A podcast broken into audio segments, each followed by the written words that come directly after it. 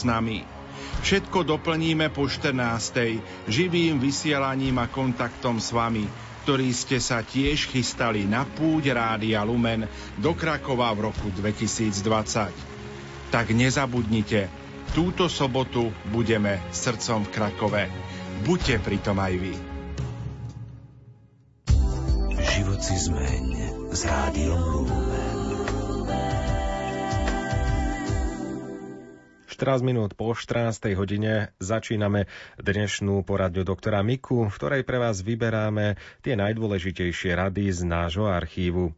Začíname už spomínanou otázkou. Poradňa doktora Miku. Dobrý deň vám želám Dobrý z deň. Bratislavy. Prosila by som pána doktora o, o poradu, čo sa týka cukov. E, Moja známa má raz, še, os- 65-ročná raz toľko cukov, ako je prípustné. Či existujú mimo liekov aj nejaké prírodné uh, možnosti? Buďte takí laskaví odpovedať. Áno. Napríklad jedna z možností je používať rastlinné steroly. Tie rastlinné steroly e, majú na rozdiel od, od cholesterolu, ktorému so, sú veľmi podobné skladbou a biochemickým zložením, majú ale tú vlastnosť, že nespôsobujú a- arteriosklerózu a nespôsobujú všetky tie nepríjemnosti ako trombózy a tak ďalej. No a tieto látky sa nachádzajú napríklad aj v sojových prípravkoch, nachádzajú sa aj, aj v, v ovoci, v zelenine. Takže čím častejšie tieto látky užíva, alebo dokonca dajú sa v lekárni aj kúpiť tie rastlinné steroly, kto by bol tak lenivý a nechcel toľko zeleniny a ovocia zjesť a môže sa užívať. A niektorým ľuďom toto pomôže. No a ak do toho ale zapojíme všetky tie momenty, lebo cholesteroly sú aj spaliteľné pohybom. To znamená, že ten človek, ktorý si lieči cholesterol, by mal trošku aj kostrou pohnúť, aby sa ten metabolizmus zrýchlil. Tak keď toto všetko sa dodrží, tak niekedy to robí tak dobre, že ale to už rozhodne váš lekár, či potom úplne prestane s tými, raz, tými chemickými liekami, alebo zníži iba ich množstvo a čo je tiež už veľký úspech.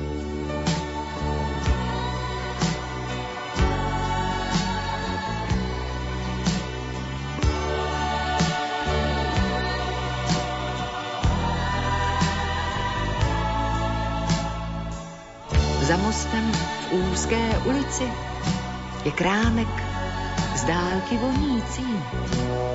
Meduňkou, rdesnem, s kořicí, ale hlavně, ach jo.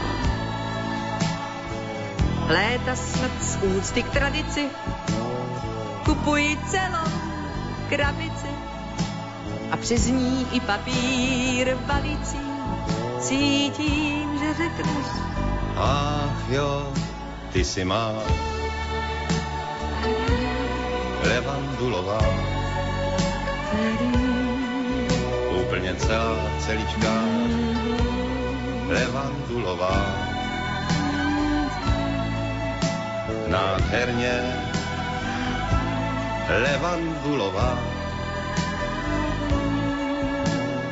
Mm, levandulová.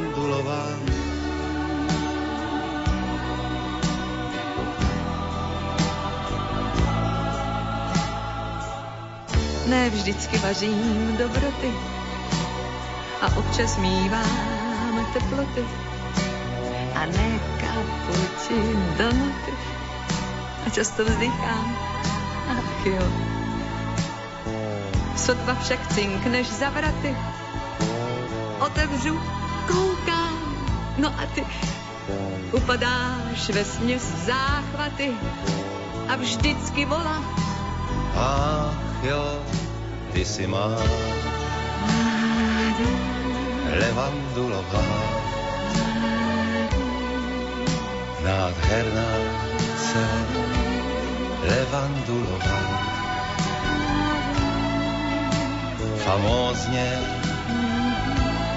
levandulová.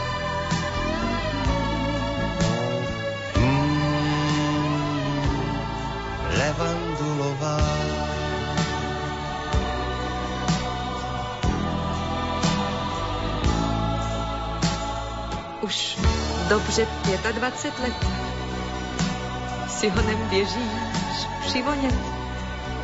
A dřív, než začneš vyprávět, co jsi viděl, šeptáš. Mívám tu žárlit na ten květ, to ovšem znáš už na spaměť. Ať uschlé lístky vezme čert, říkáš budeš má levandulová. Navždycky celá, celičká levandulová. Famózně, nádherně levandulová.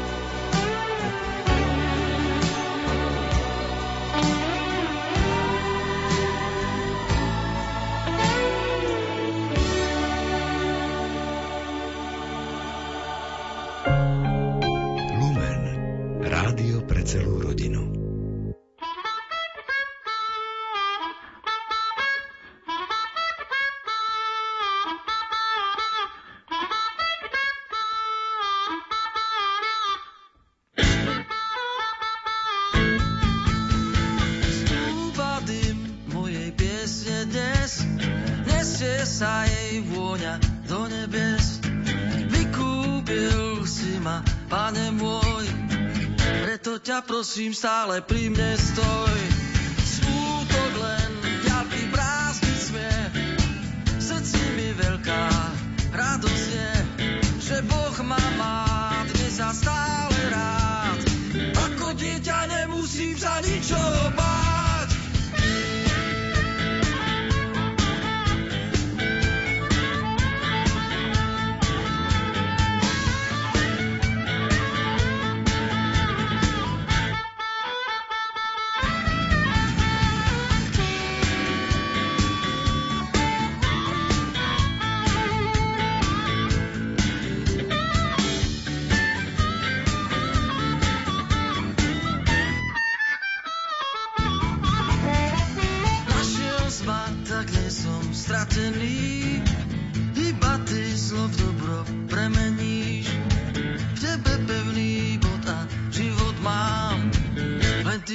Pravý Boh, priateľ a pán. S tebou je fajn, s tebou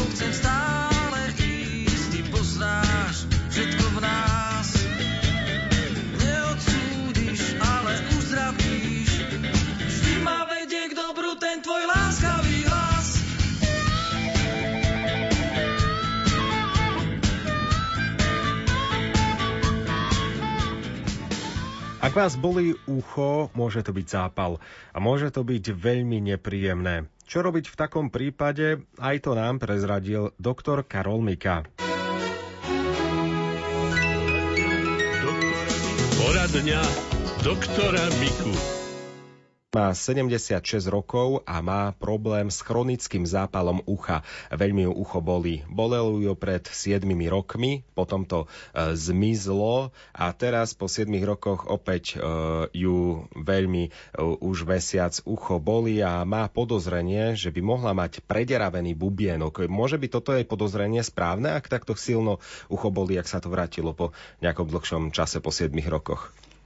No, v podstate môže byť správne, ale keď už predravie bubienok už obyčajne nebolí a potom je len e, čiastočná strata sluchu, pretože ten prederavený bubienok už neslúži tak dobre.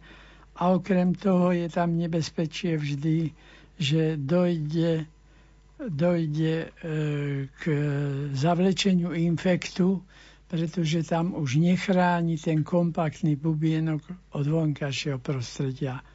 Preto napríklad pri zápaloch stredoušia radšej 10 krát robiť paracentézu, to je to prepichnutie umelé bubienka, kedy sa to stane takou lancetkou na spodu, ako nechať raz prederavieť, kedy sa to stane v strede a prípadne, keď sa aj to prederavenie zahojí, je tam jazva, ktorá predsa len už ten bubienok znehodnocuje, nie je taký vybračne schopný. Takže by, by sme mohli mať teoreticky aj viackrát prederavený ten istý bubienok a ono sa to stále zacelí a No ono sa to môže zaceliť a mohlo by byť teoreticky aj viackrát, no ale keď ostane prederavený s nejakým, nejakým evidentne otvorom zreteľným, tak to pokiaľ nespravíme tam nejaký chirurgický zákrok a, a nejakú reparáciu, tak to ostane na celý život. Ale taký človek by si napríklad teoreticky môže načrieť vonkajšiu vodu na kúpalisku priamo do stredného ucha, kde už sa infekty nemajú doniesť, lebo obyčajne to e, splanie. Ja mám takú osobnú skúsenosť s bolesťou ucha, tak tiež u lekárky sa mal podozrenie, že bude to zrejme stredné ucho, lebo ma naozaj veľmi, veľmi silno bolelo Áno. ucho. Nakoniec v nemocnici e, pod mikroskopom prišli na to, že na bubienku som mal niečo zvonku prilepené, ale čo nemohla vlastne ošetrujúca lekárka s bežnými prístrojmi vidieť, ale Áno. museli to vidieť pod mikroskopom a takto to očistiť. Takže tých Aha. dôvodov asi bolesti Áno. ucha môže byť viacero, keď niekoho... Môže, ale, ale ten, tá bolesť už svedčila o zápale, že mm-hmm. pod, to, pod, to, pod tým cudzím telieskom bola nejaká infekcia. Lebo ináč by tie senzitívne nervy neboli podráždené. Mm, a môže napríklad taký zápal ucha poškodiť uh, aj sluch, ak um, sa s bubienkom nič nestane, ale ak tam bude nejaký silný zápal? Po zápale obyčajne sa to upraví reštitúciu ad integrum, tomu hovoríme, že je to všetko v poriadku. Ale to isté sa môže stať aj ak sme ho umele, teda e, laringo, e, otolaryngolog, ak to prepichol, tiež sa zacelí dobre, lebo tou lancetkou sa robí pozdĺžný, pozdĺžne pichnutie, ako takou dýkou a ono sa to prilepí a zacelie bez toho, aby tam niečo ostalo. Čo má človek robiť, keď uh, ho boli ucho? Možno to nemusí byť takáto veľmi, veľmi silná bolesť, ale menšia. Ja som napríklad počul o uh, takej finte, že ľahnúť si, dať olej do ucha, počkať, kým siakne a potom nech vytečie. Neviem, že, uh, či je toto správne. Ešte dobre, že to neporadili ne aj potom, keď naliatý olej, tak zapáliť však. No, ale to je čierny humor nie žiadny olej nenalievať, lebo už môže ísť z minulosti o to prederavený bubienok a tam by nám to tieklo rovno do, do stredného ucha, nie do vonkajšieho iba na bubienok. Tak potrebuje to vždy vyšetrenie lekára. Neliečme to sami. To by bolo škoda, potom by to ostalo na celý život. Poradňa doktora Miku. Pýta sa poslucháčka Eva. Pekný deň, pán doktor, mám myom a pýta sa, či je to nutné operovať, alebo to môže jednoducho nechať tak. Ne, nepíše, nekonkretizuje, že áno, aký, ale áno. zrejme myslí vo všeobecnosti, Máte, že... Ale aký pravdepodobne ne... myom maternice. Mm, je to možné. Keby to muž telefonoval, tak si to nemyslím. no, tak e, v skutočnosti myom maternice e, nemá tendenciu zvrhať sa na nič. Čiže po tej stránke je, no povedal by som, skoro bezpečný úplne, ale jestli ten myom je taký veľký, že tlačí na niektoré orgány, ktoré sú v malej panve, tak tam by som odporúčal to radšej vybrať a nečakať. Ak to netlačí na nič, no tak môžete to nechať tak a nestane sa nič. Ale ak, je, ak, je, ak to ohrozuje tlakom na orgány, tak potom by bolo treba.